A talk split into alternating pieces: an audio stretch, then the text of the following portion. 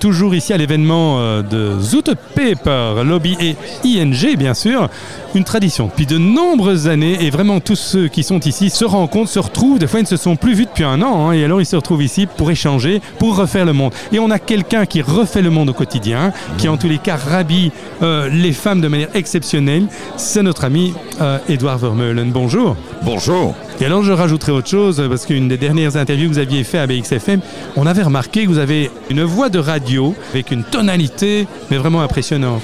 Mais c'est ce qu'on me dit, c'est une voix familiale, parce que très souvent même au téléphone, euh, on dit c'est Pierre, mais non, je dis c'est Edouard, ou c'est Charles, mon père, donc euh, c'est un peu une marque de fabrique d'avoir probablement une voix un peu grave. Alors tout le monde sait évidemment la maison Nathan, c'est une maison formidable.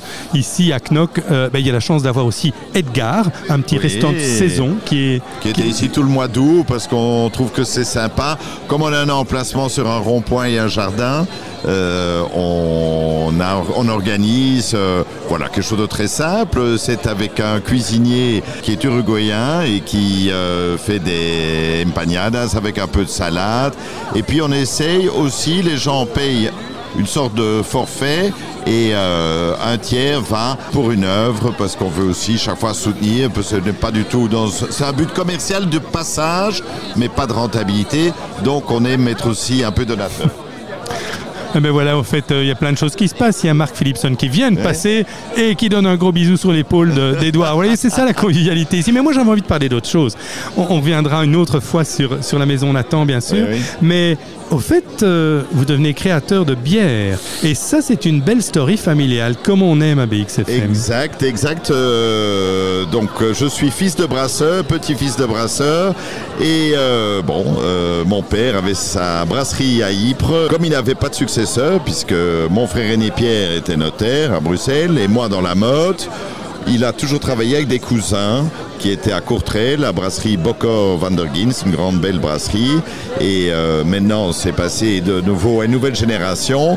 Mais c'est 30 ans de travail ensemble. On a décidé, la famille Vermeulen, de céder euh, notre brasserie à la famille Van der Gins. Et puis d'une très euh, sympathique euh, idée, Emergent a proposé de relancer la bière que mon père a créée à 65 ans, qui s'appelait Ypres, parce que la brasserie était à Ypres. Et mon père avait trouvé que le lettrage Ypres, un peu à l'ancienne, maintenant on a un peu revu le tout. Et euh, bon, voilà. Et mon père a encore pu juste euh, la boire. Il avait 95 ans, il est mort malheureusement il y a trois mois, mais il a encore connu sa bière qui a un revival, si je puis dire. Alors, le goût de la bière, c'est plutôt une blonde, c'est plutôt... un peu houblonné, même un peu de, je vais dire de pamplemousse, un peu dans la tendance des bières actuelles, mais euh, voilà, je ne suis pas du tout dans le packaging. Le créateur de la bière, c'est la brasserie euh, Van der.